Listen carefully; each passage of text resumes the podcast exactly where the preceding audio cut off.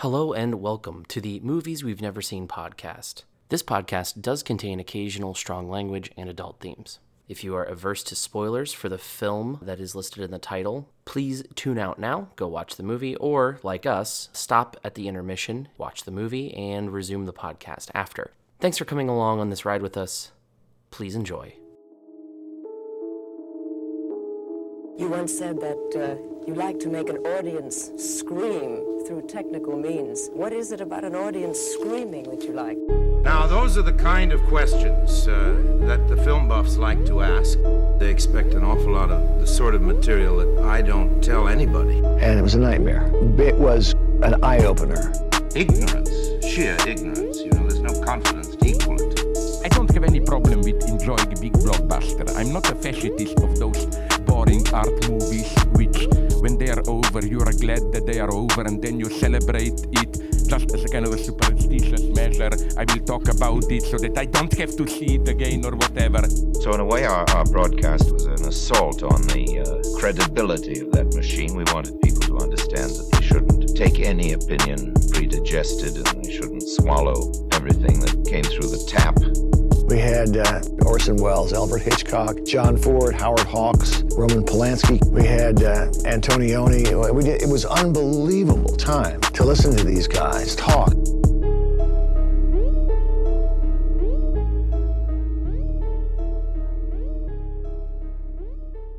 Hello and welcome to another episode of the Movies We've Never Seen podcast. I'm your host, Mike, and today I'm joined by my good friend, a celebrity, in fact, AJ.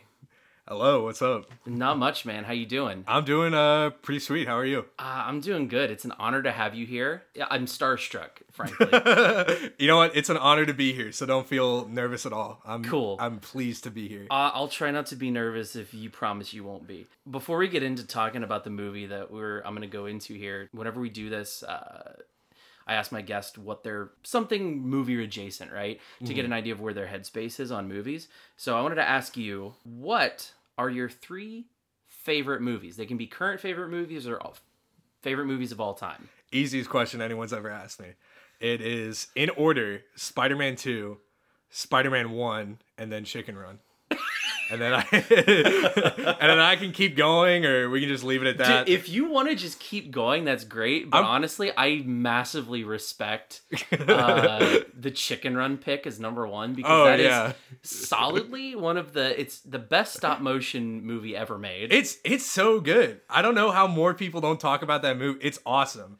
But then like every time like nobody talks about it a lot, but then every time I tell somebody like, "Oh yeah, Chicken Run's like my favorite animated movie." They immediately are like, "Dude, what's up? Let's be like best friends." like everyone loves that movie, I feel like, but no one ever talks about it. That's true. I, I was gonna ask you was what's your favorite like animated film or something like that, or Oh, yeah. not even animated film, but just like claymation film. But there really aren't that many, and I'm like, I know that there's a bunch out there that I like, but I think honestly the the one that I would always come back to is just Chicken Run. Oh, It's yeah. so good. Definitely. And that that and like a bunch pretty much anything Aardman has like ever made is oh, like oh yeah. like amazing. I mean, So I'll good. still unironically watch like all of Wallace and Gromit. dude right All day, it's so day. good dude i have like paid for amazon prime just to watch wallace and gromit because they're all on there it's like so it it's never not funny it's hilarious Cool. I dig it. I massive respect. So, so your other two though were what was it? Spider Man One and Spider Man Two. yeah spider-man 2 is the number one pick ever and then spider-man 1 is number two yeah, I dig that. I I definitely, if I'm gonna pick between the two of them, I'm definitely gonna go two as well. yeah 2 is great i tell people i tell people all the time and i'm like i say this with 100% sincerity I joke around a lot, but this is not a joke. I am 100% serious when I say that after Spider-Man 2, they should have just quit making movies. that like after that, they just peaked and movies should have just ended. I love Spider-Man 2 that much. All right, shut down the Academy. Shut down all the studios. Exactly, We're exactly. Sam Raimi has just done it. We're gonna run mm-hmm. this for the end of time. Yeah, I've I've like seen like highly respected movies or whatever like oh yeah, I watched um, Eternal Sponge- Sunshine of the Spotless Mind. You know, yeah, I'm a serious uh, film watcher. Uh, but nothing has like I've never liked anything more than Spider-Man 2. like that movie's I have to watch it like once a year or I like fall into a depression. It's it's like my lifeline. that movie is my lifeline movie. That's that's phenomenal. I love it. Well, you know, speaking of serious great movies, we're going to talk about one today. Now, I, I will say I didn't answer the question, although people who listen to this podcast know that my three favorite movies are. oh, I bet I, I, I can guess Uh, it. can you guess it? I I know Casablanca's one. Yeah. I know I know Casablanca. Shit, I feel like an Edgar Wright movie is one of them. Am I right? Uh, no, but that it would be on my top 10. Shit, I feel like you're gonna tell me, and I'm gonna be pissed. I'm pretty sure you saw one of these movies with me in theaters. I think we went with your brother. I'm pretty certain you were with us. If it wasn't you, it was Michael, but I'm pretty sure it was you. It might have been Mike because I think the only movie I've seen with you in theaters that I can think of is Don't Breathe with the blind guy. Oh, you know what? I'm getting it mixed up because you did see Don't Breathe with me, which that's also in my top 10. That's a great movie. It is yeah. a great movie. Uh, no, no, no. I, I saw this other movie with Michael then. So I was thinking of, I'm getting it mixed up in my mind. Yeah, yeah. I'll, I'll help you out here. Uh, the other two are Old Boy and Mad Max Fury Road. Right. Oh my gosh. Right. I was like, I was like, these are. I was trying to remember because I'm like, these are. I've I've seen these too. Like, I haven't seen Casablanca, but I've seen the other two, and I and I also really like them. And I don't know, they just blanked out on me. Yeah. No, I mean, you know? It's fair, but I appreciate respect for remembering at least one. Yeah, I was Uh, just I'm just mad because like I've watched like so many of these episodes in like rapid succession and like preparation to be here and to just blank out like this is a travesty. That's you know what? It's fine. I I appreciate the hustle. Um, but anyway, so I'm gonna read you a summary real quick of the movie we're gonna watch. This very super serious art house film. okay. Australia's most dangerous hitman takes a routine contract that turns out to be anything but in this action packed thriller full of twists and turns. It's Kangaroo Jack. Let's go. Yeah. Let's go. From 2003, directed by David McNally, starring Jerry O'Connell and Anthony Anderson. My man, Anthony Anderson. Awesome. So there's a lot about this movie. Like I'm old enough. I don't know. Where are you old enough to remember the like when it first came out in theaters? Because it was 2003. So I think you might have been a little bit young for it. I would have been like 4 years old. Okay. I'm sure I'm sure there's like a VHS that I watched when I was a kid that had like a trailer for this movie or something. Cuz I I remember I know it exists. Like I've known it's it's existed for like my entire life.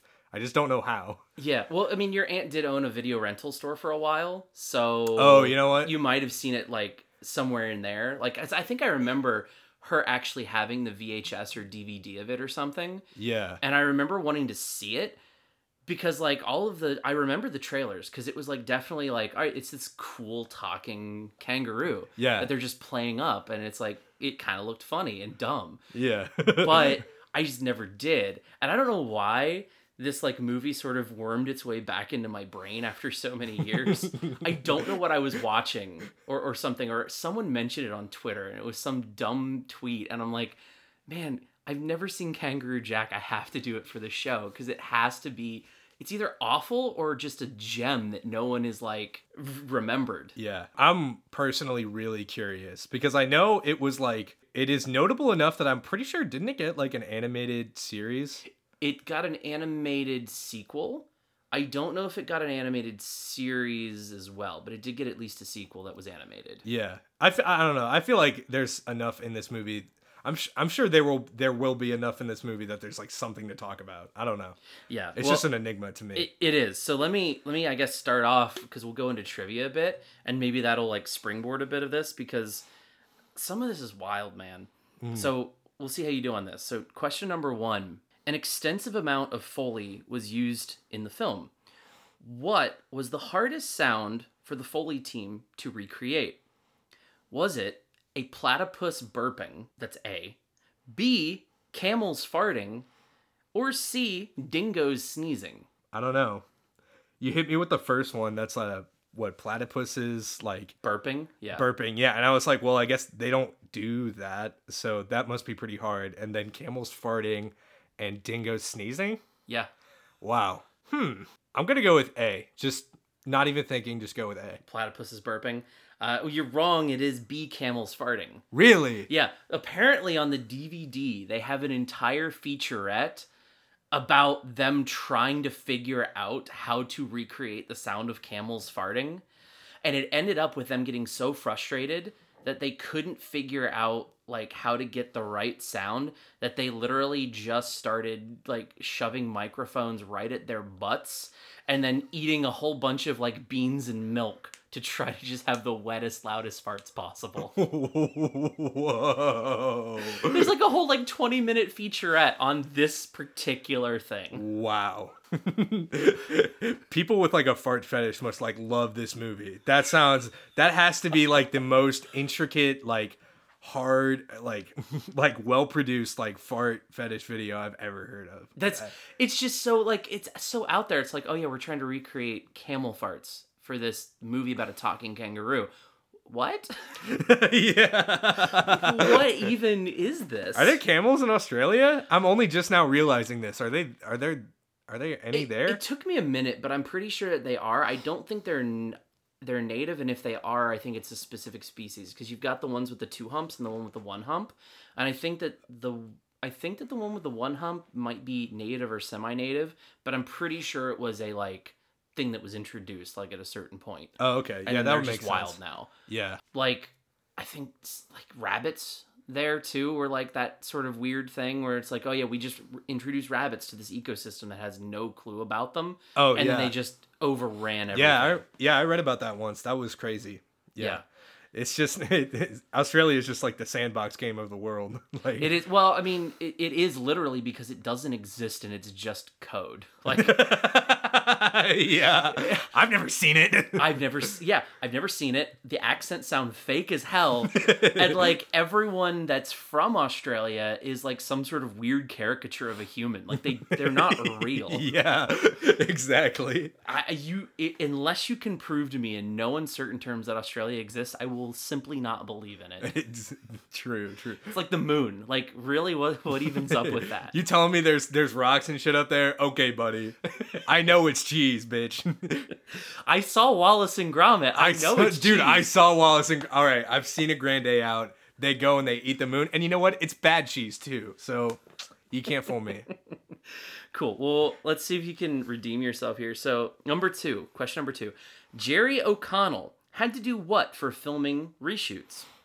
Was it A, wear hair extensions, B, lose 40 pounds, or C, pretend to not have a broken leg? Wow. Um, Jerry O'Connell. Which one's Jerry O'Connell? Jerry O'Connell's the white guy. Okay, Uh, he's the one. I don't know. Have you you've seen? Um, I'm trying to think of anything else that he's in. He's in a lot of stuff of that era, but like, what's the thing I saw him in recently that I went back and I watched again? Uh, Piranha 3D.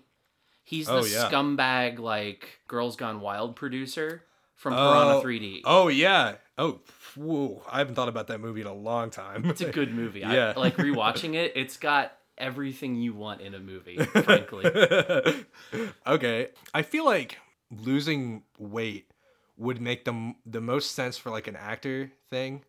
You know, because I, I I can imagine he's like working on a movie after this one, right? That he has to like gain weight for for some reason, and so they, he has to lose it again. I could see that happening. He doesn't have very long hair, does he? So I can't imagine hair extensions would be would be the one. And then broken leg. I mean, you're in Australia. Somebody's bound to get hurt. I'm gonna go with my gut and go C.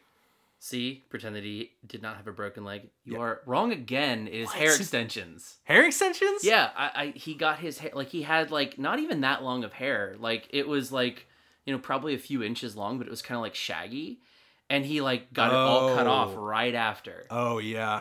Oh damn. Um, After the camel farting thing, I just assumed that it was the craziest one. So yeah, I mean, I don't know because I think Patrick thinks that I'm like mind gaming him constantly on these. It's it most of the time. It's just I'm just trying to figure out the the craziest trivia and then match it. Yeah. And so half the time it's like I'm not even trying to mind game anyone on this trivia. It's literally just you know what what sounds just as crazy but plausible. yeah, yeah. And in this case it was like you know, like the point of trivia. is You Yeah. gotta trick them somehow. exactly. So I, I know at some point like I'm I'm just going to do like all C's on something. I think I've done that once before on an episode and then like someone's just like it can't be C, can it? Or were you mind gaming me? but no so so yeah jerry o'connell uh, they had to do some reshoots and he got hair extensions which i find is just like this we you know it, it's like when you read the trivia for some of these things sometimes it's like oh that's a really cool bit of trivia it's like he had to get hair extensions that's That's the dumbest trivia that I think I've ever read. But it's just it's just so stupid. Um anyway, so you are you're 0 for 2 here. We got one more piece of trivia and I'm going to see if you can you can get this here, right? Uh. So, the original script was written for a mature audience with sex, language, and murder until producer Jerry Bruckheimer decided to shift it to a more family friendly film. What was the original title of the movie? Was it A, The Kangaroo Killers? Was it B, Murders in the Land of Oz? Or C, Down and Under? I feel like I know this one, but I also thought that it was like a masturbation joke, like Kangaroo Jack, Jack off or something. I thought it was. I don't know. For some reason in my head, I thought it was something like that. I'm gonna say it's the last one. It's. I'm gonna say it's C. C, Down and Under? Yeah. You're right. You've redeemed yourself. Oh, let's go, You dude. got you got one. There Let's you go. go. I was like thinking in my I don't know how I know this, but I was like, it's a sex joke, right? I know it's a sex joke. Maybe it's just because you said like maybe it's just because you said it when you were asking the question. Oh, I don't know. I, well, so it's it's one of those things too where I would want to see that movie because you know who else is in this movie? Christopher Walken. Really? Yeah, he plays like a mob boss. So the basic plot of this movie, and I had no clue until I started looking at the trivia and just like actually looking at the synopsis, the real one. Yeah. one of them, I think Anthony Anderson, is in deep with the mob boss, right? And so he mm-hmm. has to deliver an envelope to someone in Australia with fifty thousand dollars in it, which seems like a weirdly small amount for like like taking to Australia for someone like Yeah. for a mob boss. Like you'd think it'd be more, but I don't know. So he gets his buddy, who's played by Jerry O'Connell, to come with him. And the whole movie is literally based on a stupid, dumb urban legend of college students going to Australia, hitting a kangaroo with their car, and then covering it up with their like letter jacket, and then the kangaroo waking up and jumping away with the keys of the, the Range Rover, right? That's the whole the whole movie is based on that like urban legend, right? Oh, okay. Which I'd never heard the urban legend before. Yeah, me neither. It's just like one of those things. Like it's like, oh, it's like a dingo ate my baby. Like, did it really happen? Probably. I don't know. Dingoes are everywhere down there. It's I I believe that woman. Like Yeah. I mean, if your whole country is a simulation, yeah, anything could happen. Really. Exactly. So it's like this urban legend probably happened great, but the whole movie was based on that. Uh, except originally it was conceived as this hardcore mob movie where there was like sex, violence, gore, like people getting murdered, and then Jerry Bruckheimer's like, you know what sells to people? Talking animals. Mm-hmm. And then like so this is the this is the thing and, and I'll say here. So Bruckheimer was influential in the way that this was marketed. So I don't know if you know, but like you cuz you remember like the the trailers and everything and all the marketing around it, right? At least a little bit like Some- in general terms. Somewhat, yeah. Well, Okay. I mean, I have like a vague memory because I was pretty young Yeah. at the time. Yeah. Yeah. So it was kind of marketed as like a weird, not family friendly movie, but like a family movie where it's like you have this kind of edgy talking kangaroo. Yeah. Apparently, pretty much the entire like trailer, like if you watch the trailer, which I did recently, is a lie. It's almost completely just like Really? it's all like false sort of like advertising where they like had more features of talking kangaroos than there were. Apparently like I guess the kangaroo only talks like once or even if at all in the entire movie, Yeah. which is kind of ridiculous. The trailers were so unrepresentative of the movie that there was just a ton of backlash when this came out because critics were like this isn't the movie we were promised at all. What is this? So it came out being more like a instead of like a family friendly like comedy, it mm-hmm. turned out to be more like a like sort of a in the vein of like not like a like a crass sort of humor, sort of in the vein of like oh what was coming out at that time like this is a little bit after that, but like the scary movies sort of parodies and all that. Oh, yeah. Like to the to that vein. Yeah, it's sort of it from what I understand in that vein. Okay. So I don't know. That's kind of funny, like that they have just all this like deception in the trailers that Bruckheimer is like, no, we have to have it like this. Let's let's do Yeah. this. Because like, man, I want to see that other movie. Yeah, that's that makes me like really curious now because uh, you know, that's always that like that's how I've envisioned like Kangaroo Jack now. Just because I saw the trailers for so long and I never like saw it as a kid, I just like, oh yeah, it's a kangaroo that talks, and he like wears cool shades and, and stuff. I don't know. He's on the on the DVD cover. You know, that's what it's yeah, about. he raps. Yeah, like, a- apparently. Yeah, exactly. And I'm pretty sure the animated sequel is a lot like that too. Like he actually, I don't know, by some like magic or something, he just talks now. I yeah, know. I think that's also the thing. Like, I don't know if there's like any sort of like weird magic. Like, I imagine for him to like talk, there's probably some sort of weird aboriginal magic happening because that that seems that feels like that would be the thing. Like, okay, we're gonna go do this thing. And then all of these weird random things happen because we're in a wacky place that doesn't exist. yeah, exactly. And then and then haha, magic, kangaroo talks. the kangaroo, yeah, the kangaroo talks. Yeah, or like they get like high and then they think the kangaroo talks. I, I would be very disappointed if it's that. You know, uh, yeah. I think you might be disappointed. I think I might be disappointed because I'm pretty sure that's. I think that's what happens in this movie. Is like they. That's when the kangaroo talks. okay. I don't think they get. I mean, they don't get high because it's like a family movie, but like something like that, some like weird, trippy, like dream sequence happens, and Yeah, they probably Yeah. do like yeah. It's like oh, they're not really getting high. They're just doing some sort of aboriginal thing, which is just getting high off of like mushrooms or something. Yeah. Probably. yeah, yeah, Like, yeah, probably. I don't know what I what I feel about this movie because it's just one of those weird ones that's just so out there for me. I don't really like comedies that much, which is kind of the thing for me. I don't know. What what are your thoughts on like comedies in general? Cuz like I don't really like comedies, but this seems so out there and weird that it could be something that's just bizarre cuz I tend to like more bizarre comedies, right? Yeah, More than like oh, your Anchormans of the world and I guess your generic Will Ferrell comedies like Step Brothers, like Yeah. they're fun to quote, but like I don't like watching them, you know? Yeah, I, I guess so. Uh, I don't know. I don't think I've ever like gone out of my way to watch movies that are comedies because I think the ones that were like really popular when I was like a teenager, like growing up, and what probably like influenced how I feel about them is like stuff like Zoolander or like X XX like Adam Sandler movie, whichever one. Yeah. And those never really looked interesting to me. Well, actually, Zoolander was sick, but that's besides the point. but yeah, I, I think like I think like uh growing up, like comedies with like Adam Sandler, like one of his like fat friends who like yeah, something like that. The the kind of stuff that would have been marketed toward me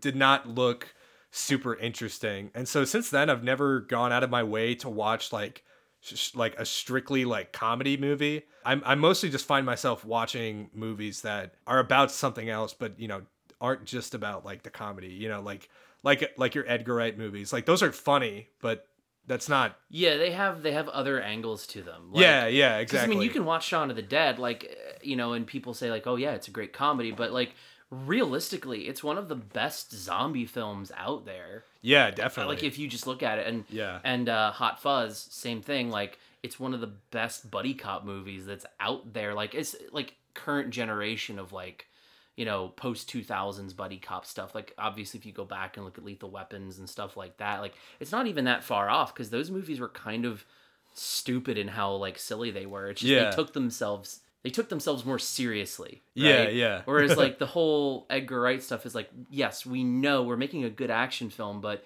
we also know that we're making something that's silly Yeah, yeah. And I think and I think that's that's kind of what I'm talking about. I feel like that's just like spoiled me. Hot Fuzz is like probably like my one of my favorite like comedies like ever. But it, you know, it's about like other things, you know. There's like a bunch of characters with like wants and needs and stuff as opposed to like Zoolander, which, you know, I don't really want to like disrespect Zoolander in any way cuz I love that movie.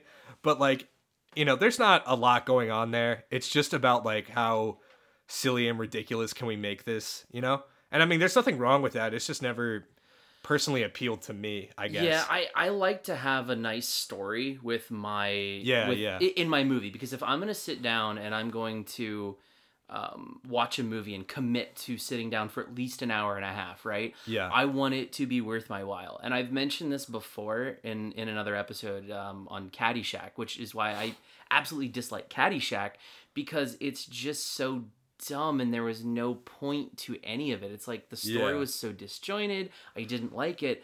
Like if I'm but if Caddyshack was a TV show, like oh yeah. I would watch the hell out of it probably. Oh, yeah. Because the TV show, like, you know, something stupid like um, one of my favorites currently is like Bob's Burgers. Oh yeah. It's so dumb.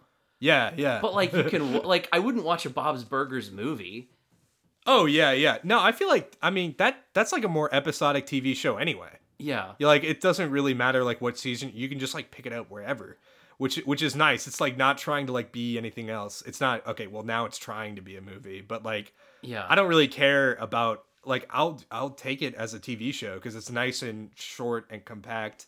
And yeah, I mean sometimes it has some kind of like emotional ending, but that's just like that's just like an icing on the cake on just a show that I think is funny. Yeah, you know? well, it's like when they did like the whole Simpsons movie thing. It's like why? Like Yeah, it's like why bother? Like, it's like I, I get that you're trying to cross over into this other like media, but like why? You don't need to. You're the Simpsons. Yeah, exactly. And I feel like I guess that kind of like relates to like even other conversations like adapting books into movies or video games into movies. It's like it works fine already in the medium that it's in. You know, why would you want to change it cuz you're just you're kind of Yeah. out to like you're kind of out to like just screw yourself, you know? Yeah, I, I think it, it's more so with um with video games than anything else because obviously it, it's it's the meme now is that if you make a video game movie, it's gonna suck. Yeah, yeah. right? I- I can't think of any video game movie that was truly great. I think the only the only movie that was based on a game, and this isn't even a video game, right?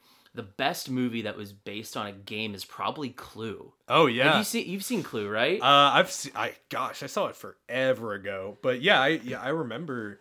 Yeah, I, I saw it. yeah, so yeah. it's like that movie is like what I think of like, oh yeah, you could base something on a game, but Clue is such a weird like like they literally just took the names and like the Yeah. mansion and the setting and like the the things and they're like all right we're just going to build something around that whereas something like that's more story driven like and i say story driven and the first thing that i'm going to say is really something that's inane and not story driven but like doom Oh yeah. but it is like a linear shooter that has a story right Yeah, yeah, a, a Like- semblance of one. Yeah. yeah semblance of one like well, you- I mean, I'm sure there's like there's like books and books of like lore if you want to be like a nerd about it. But yeah, yeah i'm sure but like you get all those all those other games that are just like that and it's like you you have to be so linear with it and you have to like you take the thing out of what makes a game a game which is the choice of i'm going to go this way and this door is going to get me killed because i'm going to go through here and hit the wrong thing right yeah, yeah. like you take that out of it and that just takes the magic away i feel from the game and I, I think that that's for me that's what comedy does when it's in a movie is that if there's too much of it it just doesn't hit right i gotta have something to sink my claws into yeah, totally. Something Um, to ground myself. yeah, I, i'm gonna ask you sort of a tangential question because this is also sort of a thing that i had thought about this movie and have you seen the movie suicide kings No, I don't. I don't think I know what that is. So Suicide Kings is a movie that came out, I want to say late late 90s. It was starring Christopher Walken and Sean Patrick Flanery. And you might recognize Sean Patrick Flanery from he was the he played opposite of what's his face uh, in Boondock Saints, Norman Reedus. Oh shit. He was he was the other dude in Boondock Saints other than Norman Reedus. I didn't know Norman Reedus was in Boondock Saints. So Oh, dude. yeah, my my age is really showing here. I've Okay. never seen that movie. Okay, that that was one that like everyone when because I'm like just barely like of the generation right before you, like just by not a lot, but I am, and that was one that like oh you watched Fight Club, you watched Boondock Saints, you watched those like movies right there. Those are the Yeah. ones you watched. Uh, if you were like you know just a dude in college, right? Oh yeah. But anyway, Sean Patrick Flanery and um, Christopher Walken, and, and uh, I'm trying to think of who else was in this movie. It's gonna drive me nuts. But uh, those are the two main characters, right? Uh, and Christopher Walken also plays a mob boss in that movie, right?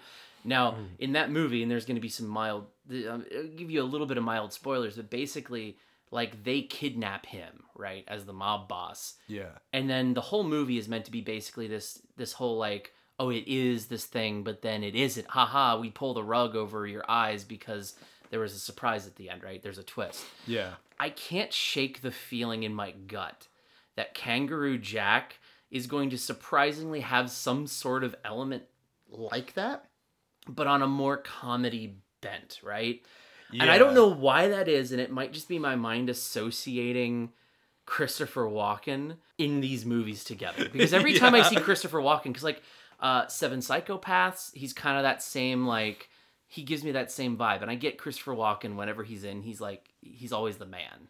Yeah. But I get that vibe from this movie that because he's in it, it lends this weird gravitas to it that I might be unfairly attributing to it, right? yeah. Well, I I'm already guessing that like when he shows up, it's gonna be like the best part of the movie. It's gonna be it's gonna be elevated like so hard. But yeah, I feel like I mean they gotta do like something crazy or else like or else like what's the point you know the only stuff i remember being in this movie is there just these two like morons like dicking around in the desert with this kangaroo like just kicking him around so i feel like yeah when they get to that point in the movie where you know it's starting to, you know the climax and christopher walken shows up and he's there like they gotta do something crazy And I don't know if he's gonna be there at the end or the beginning or where, because I feel like you're right. Yeah. It's probably gonna be just disappointing the rest of the movie until he shows Yeah. up. And if he shows up at the beginning and never comes back, it's probably gonna, gonna, be. I'm gonna be pissed. Yeah. Yeah. That's that's like that's like part of it for me. It's like I want I I haven't seen I'm so curious of how this movie goes. And I've and I've been waiting to see it for so long that like if like something crazy has to happen or I'm gonna be so disappointed. You know? Yeah. Like it has to be memorable. Like I want it so desperately to be. So I'm I really want him to like be in it a lot and just they just they just have fun with just him being there. They they just show him off as much as they can. I, I would love that. I'm skeptical about that happening, but for some reason, like I said, I in my mind I want it to be like, all right, this is like like a, a funnier version of Suicide Kings. Like, let's go. I loved that movie. That Yeah. was really fun. It was a good romp. I I, I won't say romp because you know Suicide Kings is kind of like I don't know. I, if you haven't seen it, I would definitely recommend seeing it. I'm not going to give any spoilers here because um, that movie is very much dependent upon like it's one of those twist movies where it's like if you know the twist, like it's not quite as good. oh yeah. So it's just suffice it to say that Sean Patrick Flanery and a bunch of his homies kidnap mob boss Christopher Walken and keep him tied up in this like old thing and it's like a psychological like mind game between them all. Okay. So it's fun. I this is Kangaroo Jack is definitely not going to be that, but I I wish it was. I desperately want it to be that, but with a kangaroo, like just this weird fever dream Yeah, yeah. of this psychological thriller. Like I guess I don't know. Um, what's that movie uh, with uh, about Hunter S. Thompson? Fear and Loathing. yeah. I, I I just get this vibe that it could be Fear and Loathing in Las Vegas, but just marketed Oh. to kids. Oh, yeah. Oh, that would be so good. I feel like um I remember there was this YouTuber I used to watch. I remember him saying once that I only like to watch like really great movies or incredibly bad movies and then like movies that are like mediocre to, don't really like do it for me. So I kind of have the same attitude going into this is I just I want it to either be like genuinely hilarious or just so off the walls like nonsensical that I'm just attached to it for life. Yeah. I'm I, I'm really curious which way it's gonna go. I just is- I just hope if anything, it's not like middle of the road, like mediocre, forgettable. You know? Yeah, that's where I fall too. So w- I guess unless do you have anything else to add to this whole conversation? Anything you want to add on Kangaroo Jack or anything that we've made? Any points? I I don't think I got nothing. No, I'm just praying that Jack suits a, does a does right by us on this journey. All right. I'm I'm hoping to. Fingers crossed. So without further ado, let's rate this what we think it's gonna be, and then we'll go on and watch the movie, and we'll see how right or wrong we were. I guess. I on a scale of zero to five Snake Plisskens. Snake what, what, yes. What do you think? I feel like uh, if it if it really is everything that I've hoped for, and it's as ridiculous as it is, I will unapologetically give it five out of five Snake Plisskens. and if it's not, I'll probably give it like one point five. That's Okay. what I'm guessing. That's the real. That's what I'm guessing it'll be like Okay. one point five. Okay, so 1.5. All right, you're hoping for a 5, but you're thinking 1.5. All right. Yeah. I man, I really think I'm going to come down on the same side as you. It's probably going to end up being a 2. It's going to be almost just good enough. And there's going to be some good moments, and then it's just going to really disappoint me.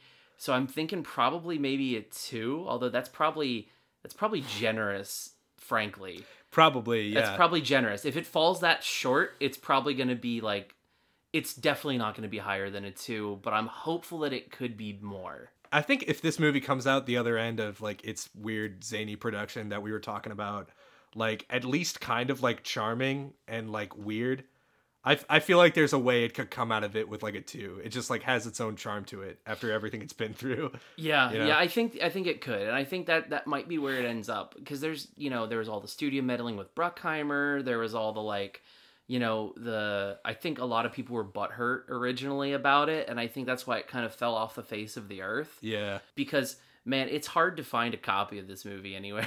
Yeah, I bet. Oh my gosh. it's it really is, especially since like you know most most like video rental places have gone out of business. It's like all right, well where are we gonna find it now? Yeah. but anyway we'll, we'll see we'll see what it is i guess uh, without with that said uh, we'll see you on the other side In 1983, I was the starting pitcher in the Little League World Series. I struck out 16 Taiwanese All Stars. To this day, the people of Asia call me Sung Luk Dong, which means big black man, pretending to be 12. First you steal my package, and now you're on the phone razzing me about it. I put the money in the jacket, and the jacket on the kangaroo, and now he hopping away. Our friend feels they pocketed the 50 G's. Maybe they figured it out. My stepson couldn't figure out a cheese sandwich. If they spotted him, they'll pump a nickel the provolone. The lady I told you about at the wildlife office. The epileptic? Yes, she works with animals, and I bet you anything she can help us catch Jackie Legs. I married your mother, promising her that I would raise you as my own. You chose not to take the Maggio name. I did not complain. And when you wanted to go to beauty school, their fathers early in life often do, I did not snivel at your intentions, did I? I'm out here in the back of pulling my can car up to my ears in heat stroke. I was busy that day 20 years ago on the beach, too, man. But that stopped me from saving the skinny little white kid from failing and surf. No, Charlie, you know, I stopped what I was doing. I just grabbed my stuff and I jumped in and I saved this poor little white kid. Four and a half million you cost me. Were you anybody else? You'd be dead by now. Hello and welcome back to the movies we've never seen podcast i'm your host mike and i'm here with aj Hello. we're back from watching kangaroo jack man i have very mixed feelings on this movie what do you what do you think about it I was I don't want to say pleasantly surprised, but surprised that I laughed as much as I did. I was also just weirded out by a lot of it. I think the well, I think I was I was laughing cuz I was weirded out. Yeah. So to give you an idea, um, from where we were in the first half, you rated this a tentative 1.5 out of five Snake Plisskens. I was giving it a tentative 2 I think I was also, and I will say, I'm hesitant to say pleasantly surprised, but I think it was, it was a much more charming movie than I had expected. Yeah. Like it I wasn't guess. it wasn't laugh out loud funny all the time. Like it clearly had those sort of early 2000s sort of humor that you get in a lot of films. Like Mm-hmm. it it was run of the mill when it came to the humor, right? It was Yeah. like there were some things that were funny, some things that weren't like the camel farting stuff. I mean that I mean you can't not laugh at fart jokes. But like I think even that went on a little bit too far sometimes. It Yeah, I- like yeah. it's like uh, there were too many farts there. I think that's the moral of this whole movie is that it could have actually been a really great, solid film, but I think they took certain shticks and and like carried it on too much. Like Yeah. specifically the kangaroo. Yeah.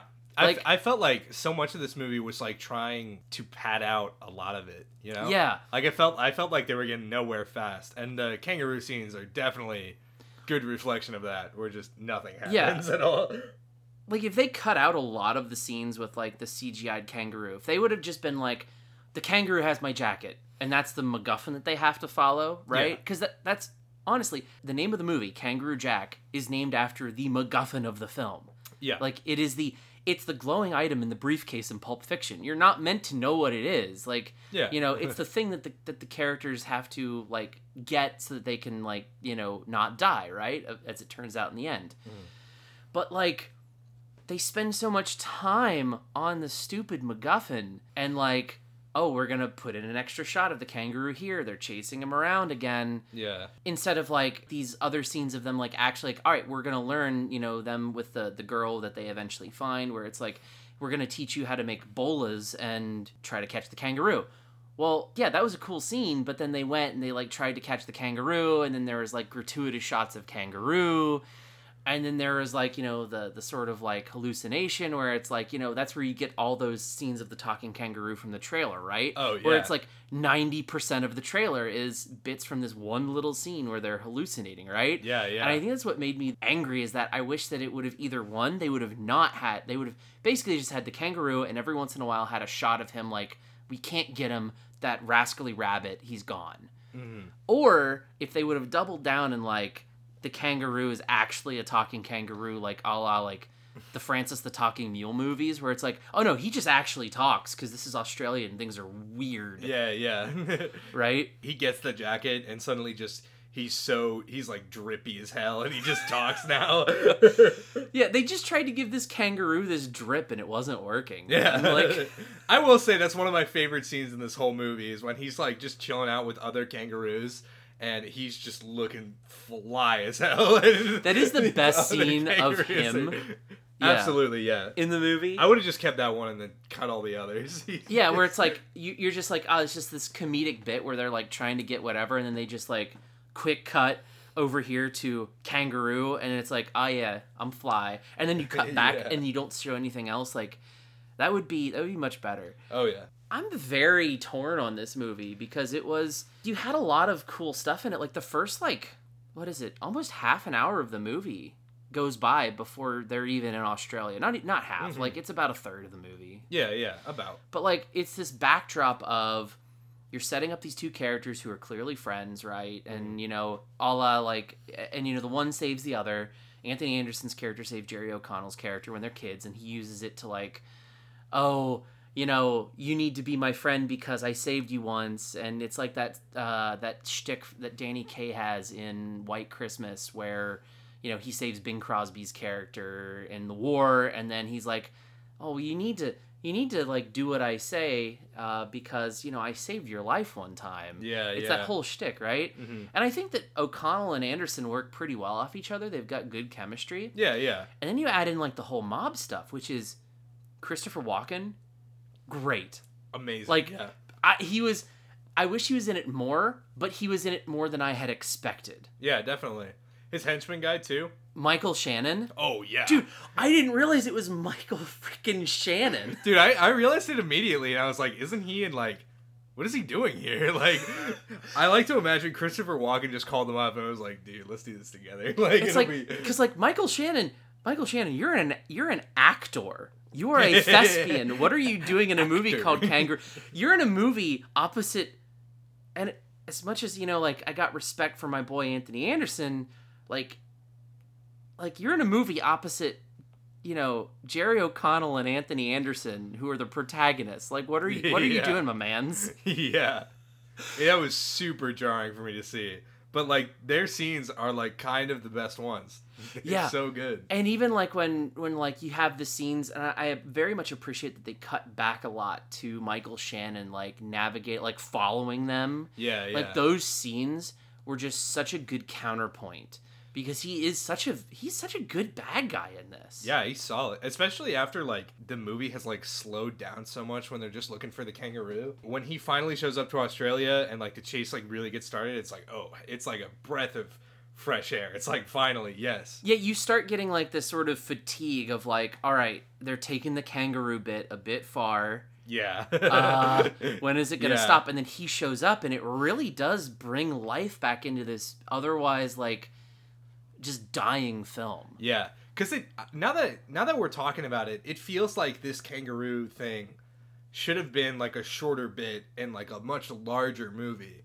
But now that that like one bit is supposed to carry this entire comedy, and so it's it gets really rough toward the end there, and then I I think finally when they like introduce a new element, it like it feels much be- it's so much better.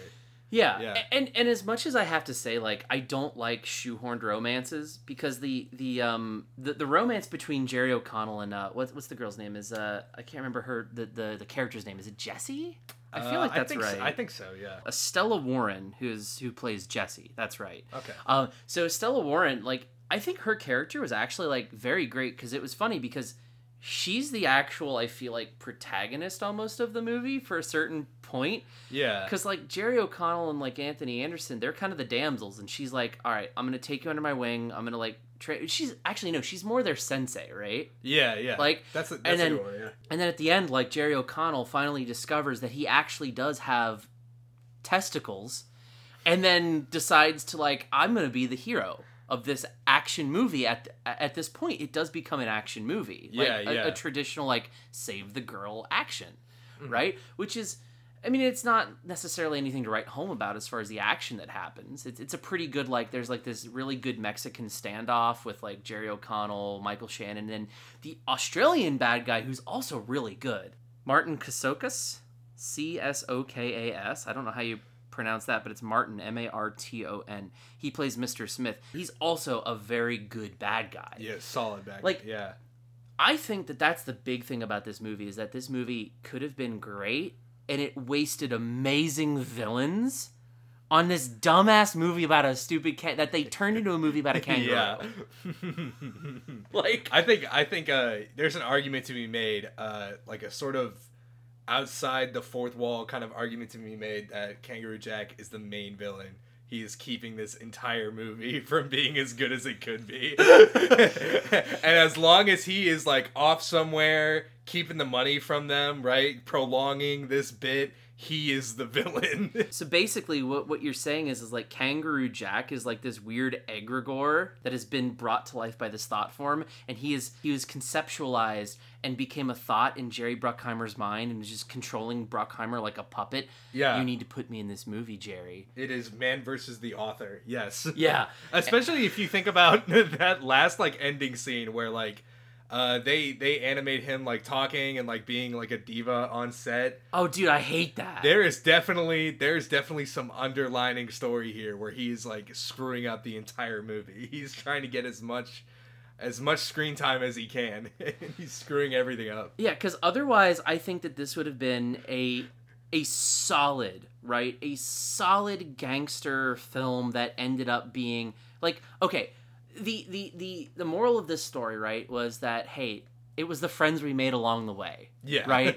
Like Yeah. Anthony Anderson and, and Jerry O'Connell finally figure out that no, we're friends even despite the fact that he like manipulates me with guilt all the time. Yeah, like, yeah. like we, we we we're homies we love each other we're bros we're Mhm. gonna kiss but not really because now jerry o'connell has a woman who he saves like even that shoehorned romance which i hate shoehorned romances it felt like it was cheesy enough in a cheesy enough already movie that it was actually like one of the better ones that i've seen like i believed it right Yeah, I, yeah. I suspended disbelief enough to say like okay, yeah, cool. Like they could have expounded on it, they could have made it a little bit more whatever, but I I believe it more than the stupid talking kangaroo, which I think that's the backdrop of all this is that all of the other components of this movie were frankly, if not at least passably good, some of them great. Yeah, definitely. I, I don't know. I mean, like other than like obviously, I think our problem with this movie was literally the uh,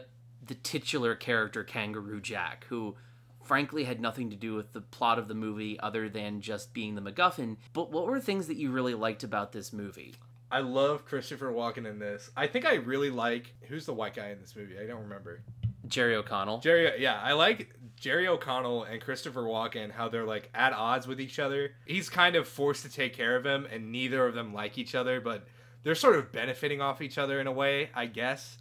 Yeah, because it's like okay, so so Jerry O'Connell to kind of give everyone like obviously you should have seen this at this point because you're listening to the second half of the episode. Yeah, Uh, yeah. I'm expecting you to, but basically I'll explain it anyway, just because Jerry O'Connell's mom when he was a kid, like he's a he's a you know his dad died and his mom basically remarried Christopher Walken.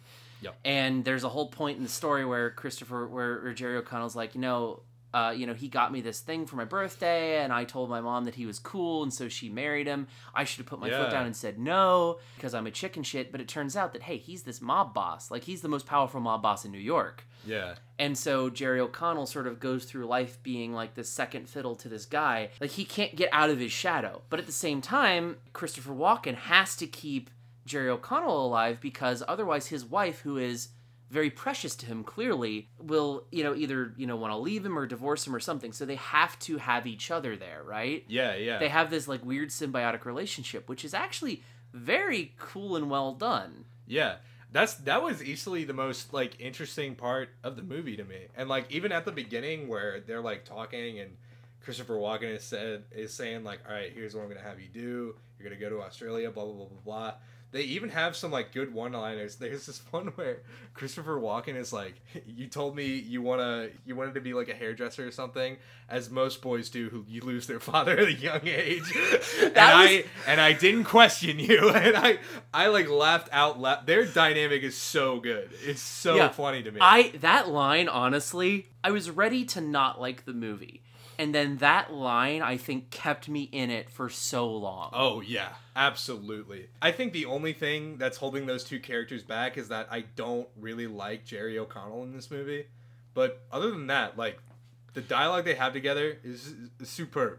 I love that. I will say in all the movies that I've seen Jerry O'Connell in, which is admittedly not a lot. Like he was in Piranha 3D, and I'm trying to even think about the other movies that I've seen him in. But usually it's been bit roles, right? He's not the leading character. He's not the protagonist generally. Yeah. Let me see. What what is he known for? All right, so it's uh oh, I guess he's in Stand by Me, but he's a kid in that. So like Oh yeah. uh but Kangaroo Jack, Sliders, Mission to Mars, and then man, there's like just a lot of crap that he does. Yeah, yeah.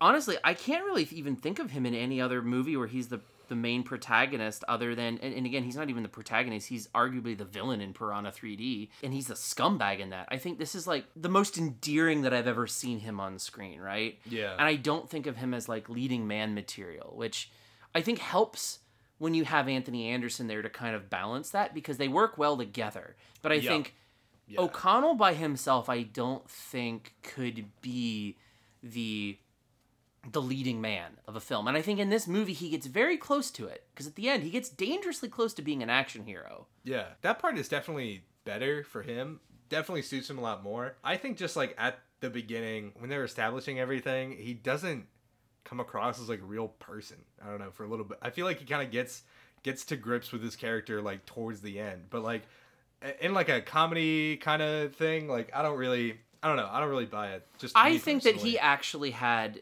and I think that's part of like uh like comedies generally how they go is that like story is not important in a comedy generally, right? Yeah, this is why yeah. this this occupies a weird space as a movie because it's clearly meant to be a comedy, but like the story is actually important. Yeah, right? yeah.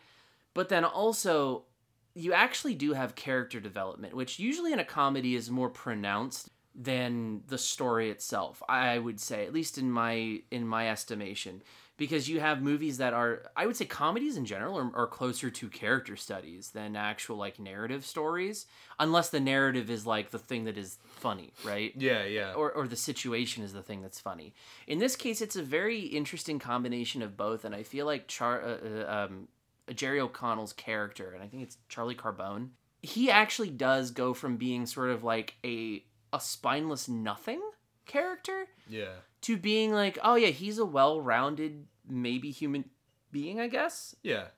I guess I guess maybe then that's where it kind of like went over my head cuz like eh, what I was trying to say earlier and I couldn't like get the words out is that he's like very awkward on screen for me. I guess now that you say that that does kind of fit with his character is that he's like you know spot he has most everything he's he has like handed to him. Uh, Yeah. you know. Well, I think that too. You see that because I think he feels not so awkward. Like at the very beginning when he's actually in his hair parlor, which I think is the point. Like he's awkward doing anything else, right? And he's sort of awkward when Anthony Anderson's dragging him along, although he's clearly having fun with it, right? Even though he's protesting, Mhm. right? Because that's the moral of the story is, hey, you get me into all this stupid shit, but it's fun, I guess. All these potentially felonies that I have on my record because of you. Yeah. Like my life would be boring without you, Anthony Anderson. That's that's the whole point because he is boring. Yeah. But he's confident. Like you see, like when they when they're like, hey, we're playing off each other's strengths. We're we're being taken out into the desert by these goons who are going to kill us. Mhm. That that my father in law sent, right? But then what happens is he's like, hey, you play to your strengths, Anthony Anderson. I think his name is Lewis, I, I believe. Yeah, yeah. Um, so he's like, hey, Lewis, you distract them. and he's like okay i'll distract him and then you see him like i've got my my scissors here my hair cutting scissors and he's like he feels really confident because he's like i know what to do here because i have tools i'm familiar with and then he uses his strengths to eventually overcome the the adversity to then save the girl in a relatively again like i said not spectacular but at least satisfying fashion right Yeah, yeah. and I think that that, generally speaking, for me was I think that was what was most refreshing about this movie. That it it really did feel like he had a good, convincing arc, whereas Anthony Anderson, I think, was the same the whole time. But I think that their dynamic was that like they both realized that like yes, we're friends because of how our dynamic works and you're much more of a real person when you are doing stuff with me because when you're not like it takes not to get too deep into this but i think because i i'm certain that this movie is n- did not have this in mind yeah. but i take from it that jerry o'connell goes from being this bland in the shadows kind of adopted mob boss kid who has no personality and when he's with this character this other person it is again like this movie about friendship where it's like he elevates this friendship elevates them both to this these people that they want to be right and mm-hmm. that's the whole journey of this movie is showing that i can get out from underneath the shadow of my father-in-law by not just my merits but with the power of friendship because friendship is magic yeah, it truly is magic. Yeah. it really is and and having seen multiple seasons of my little pony i know this to be true Years of research. years of years of academy training definitely not wasted Yeah, yeah. yeah, I think it is a good arc. Personally, just didn't really do it for me just because, like we were saying, the kangaroo shit is just why. It really like the punctuation of the kangaroo stuff really Yeah. ruins what is otherwise again. I'm not gonna say great movie, but I think it would have been at least okay. Yeah, I mean, at least it, it works, you know? Like, Yeah. I, I can see how it, I don't know, somebody would write this and be like, yeah, this is, you know, interesting to me. Or maybe that's what keeps me thinking about this movie, probably, is that I think it's maybe one of the, the sadder things that you can see in a movie where, you, like, you see so many elements that are, like, working. And there's just this one thing that is like really fucking with you the whole time. I don't know. Maybe that's why this movie is like still sticking in my head. You know? Yeah, I think that's right because, like you said, it had great elements. Like Michael Shannon was a great bad guy, and I think you know uh, Christopher Walken, those lines that he had in the movie, Yeah. like like just the line, the f- few lines he actually delivered, which I mean, it was more than I expected, but less than I hoped. Right? It was tantalizing. It made me want more. It made me like, I want more of this. Strangely, yeah. like I, I never thought I'd say that about Kangaroo Jack, but I want more of this movie, Yeah. just not this part. Yeah. Right? I didn't know I wanted this. like, I might have to watch the sequel. I'm not gonna lie. yeah, it, it really. But I feel like the sequel is probably going to have much more to do with the kangaroo, just because that's that's how it was marketed. And I think that was the other thing too is that like the marketing on this movie is just so unfairly bad. Yeah, yeah. Right. Oh yeah. Because this movie was supposed to be again a mobster movie that was rated R. Yeah. with sex, drugs, violence, and everything like that. I want to see that movie now. Like I, do, I want nothing more than to see that movie Yeah. because this was like it tantalized me with what it could be. Because Christopher Walken as a mob boss, great. Michael Shannon as his enthor- as as his enforcer. I can't talk. Great, great bad guy. Jerry mm-hmm. O'Connell, take him or leave him, but like his chemistry with Anthony Anderson, the subplot with the girl, even the ancillary characters like the old man that flew him in the plane, he was funny. That guy was sick. Yeah. Dude, that guy was funny when when Jerry O'Connell and him were like getting into like a you know then they were drinking in the bar. That was actually pretty funny, right? And then Yeah. he got like and they passed out or and then he passed out and then he got back up. He's like, "Oh, that's just a that's just breakfast for me. I'm flying the plane now." Like and then they shoot him with the tranquilizer dart.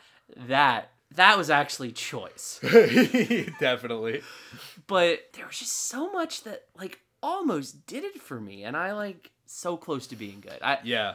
I don't know what what other thoughts do you have on this on this movie in general? I definitely agree. If I was just watching this on my own, I probably would have just gotten bored bored and turned it off. But I think knowing that that's what this movie was supposed to be, like kept me invested like the whole time, you know?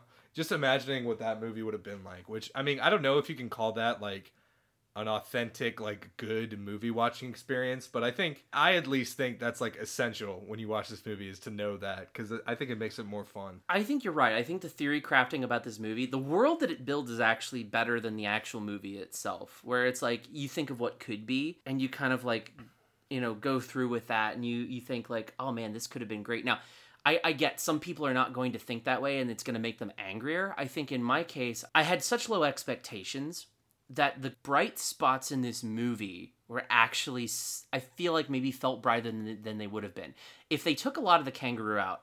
And, and I'm going to say this: I, if they would have taken out the kangaroo and left everything else as it is, right, it would have been a better movie.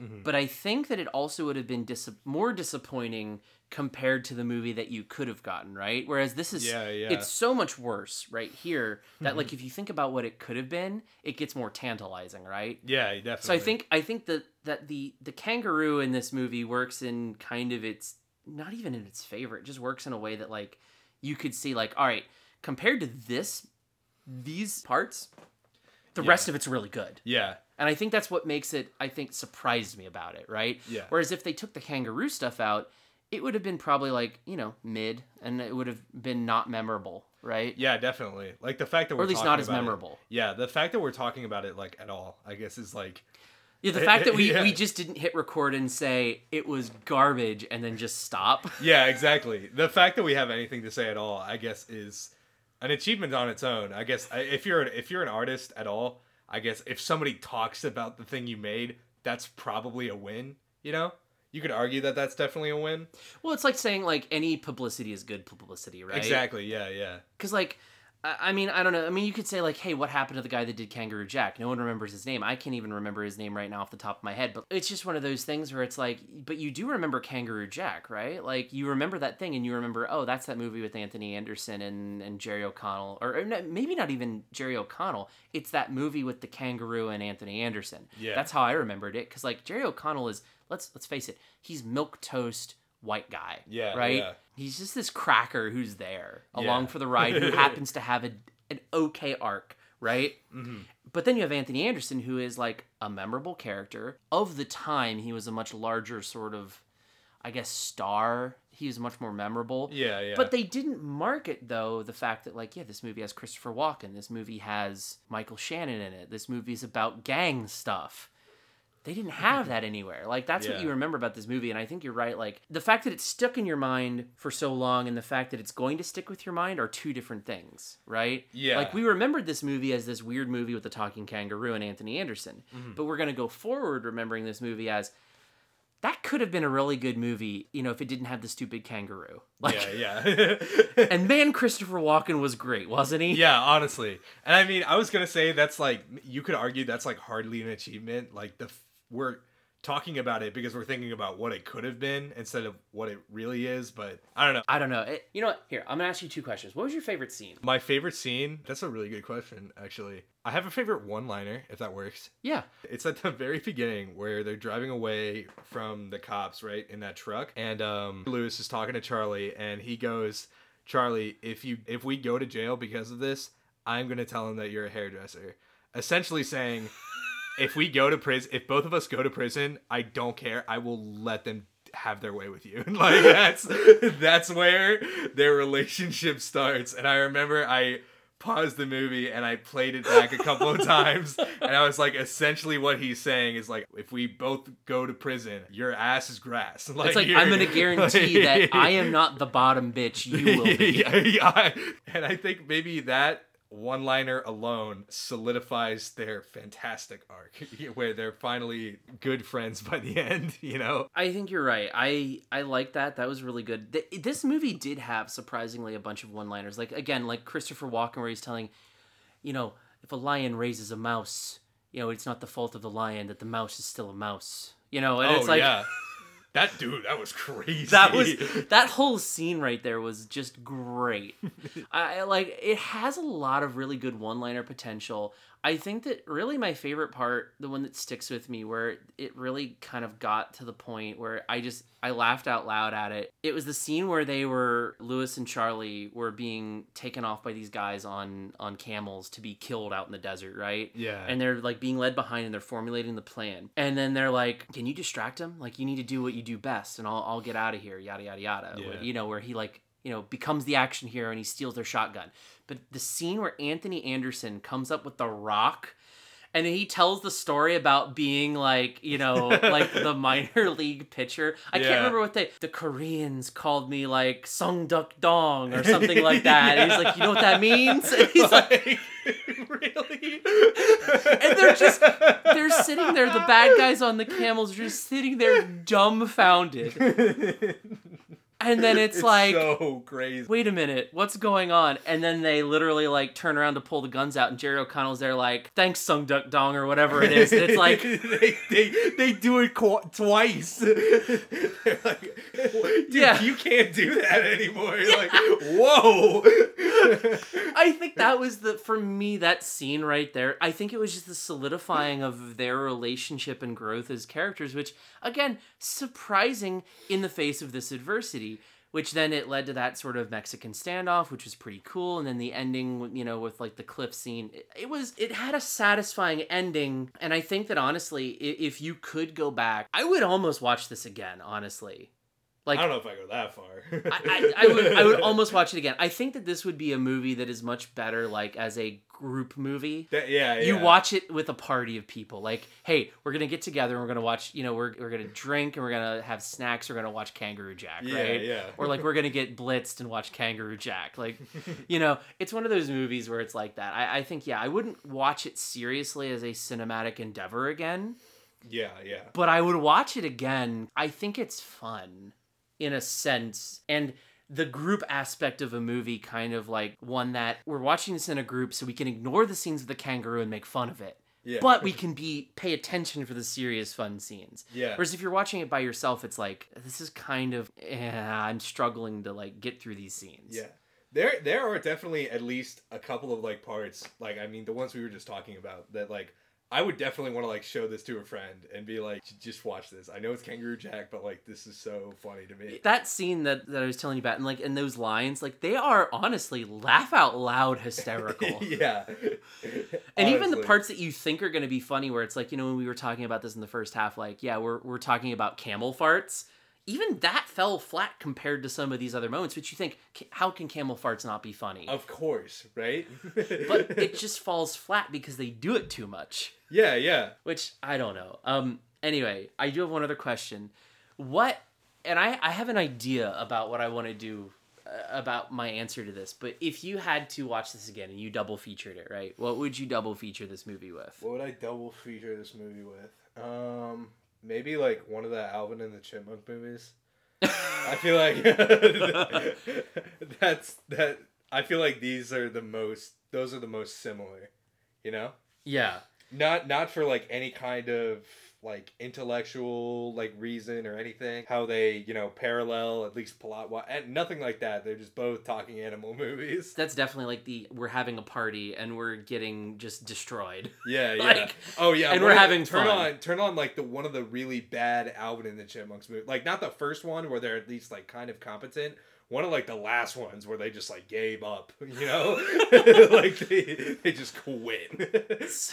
So my answer is a little bit it's a little bit sort of on its head there. So I'm basically I'm trying to elevate Kangaroo Jack, right? To build the world out. Yeah. And kind of like if you think of these two movies as being related, right? You know the hitman, the Australian hitman that basically cuz the, the whole point is that they're going to pay the hitman to kill them. yeah, Right? Yeah, Cuz they're like the bagmen for their own hit. Have you ever seen the movie Kill Me 3 Times? uh, no, It is a movie starring Simon Pegg and let's see which one of the Hemsworths, Luke Hemsworth. But it was a movie from 2014.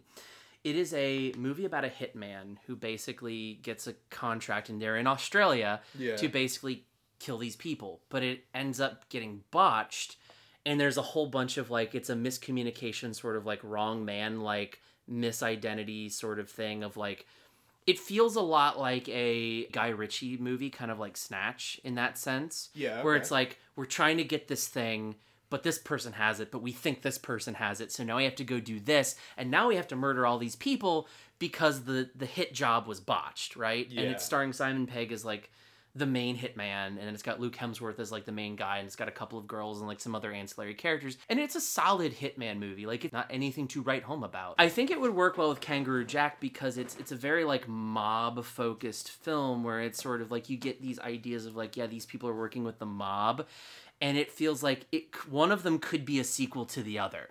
Right, like Simon yeah, Pegg's yeah. character could be the hitman from Kangaroo Jack and vice Ooh, versa. So it's like an origin story. Yeah, it's like so it's- yeah, it's an origin story. Or like, but this this movie, like Kangaroo Jack, could definitely be like, all right, this hit it's this hitman's origin story, and then he finally gets out of prison after being, or like he's left for dead in the desert, and he comes back and he keeps doing hitman stuff, right? Yeah, yeah. Or like, or like at the end of this other movie, like ah, he somehow miraculously survives to then go into this Kangaroo Jack movie. However you want to watch it, right? You can think of it either way. Yeah. But I think that that would be like a really fun like twofer because it builds on those same things that we liked about Kangaroo Jack, where it's like it takes the world, it takes the gangster stuff, it takes like ah, you've got the serious Michael Shannon character, you've got Christopher Walken, they exist in this world. There's these other hitmen. There's some goofy things going on, but like it it like maybe would kind of like balance out the Kangaroo Jackness to make them like one decent, you know, like it brings down you know Kill Me Three Times a bit and then brings up Kangaroo Jack a bit to make it sort of like this is a solid like movie. Yeah, yeah. anyway, just like on average, just like a decent experience. yeah, You know? it was an okay time Yeah, that we were yeah. having. Cool. So I guess with that, what what else? Do you have anything else on Kangaroo Jack? And if not, what would you rate this on a scale of zero to five Snake Plisskens? That's a good question. Other than like noticeably bad editing, I think we covered pretty much everything that I, I was thinking about for this movie.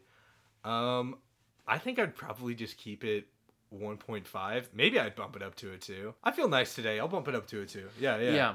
I and you know what? It's funny because so you're gonna go from a 1.5 to a two. I'm actually gonna go from a a two a two to a 2.5. I'm only bumping it up because it did have just a certain charm that I wasn't expecting. And like by no means am I just recommending you go out and watch this, but I think that this movie is Yeah. definitely there are people out there who would really like this movie or at least enjoy watching it, right? And I Yeah. wouldn't necessarily say avoid this movie. I think that it got a lot of bad press because it tricked people into watching it because they thought it was a kids movie about kangaroos.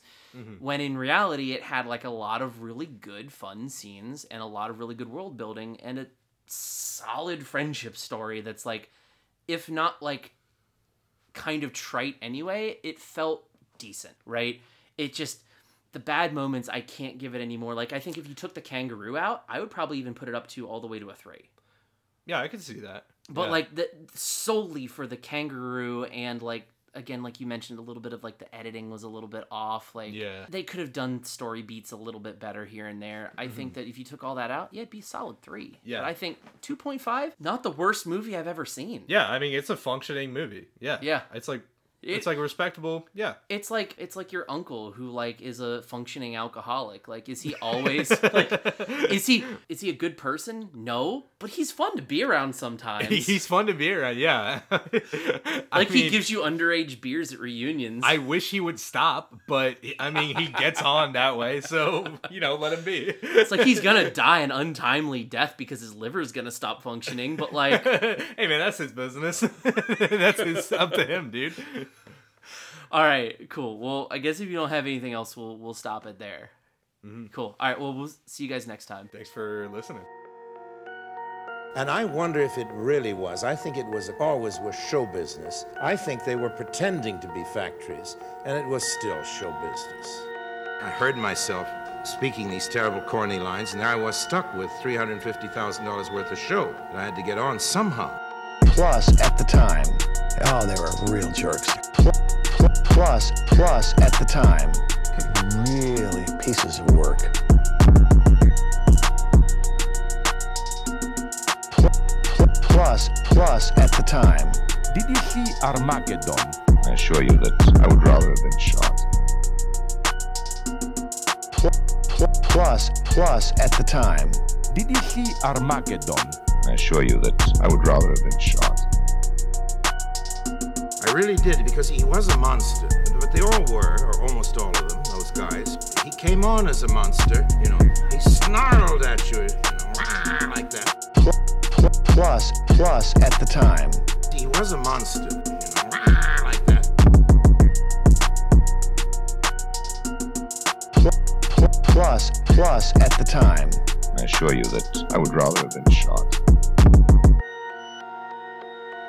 Follow us on Twitter at MWNS Podcast or contact us at MWNSPodcast at protonmail.com.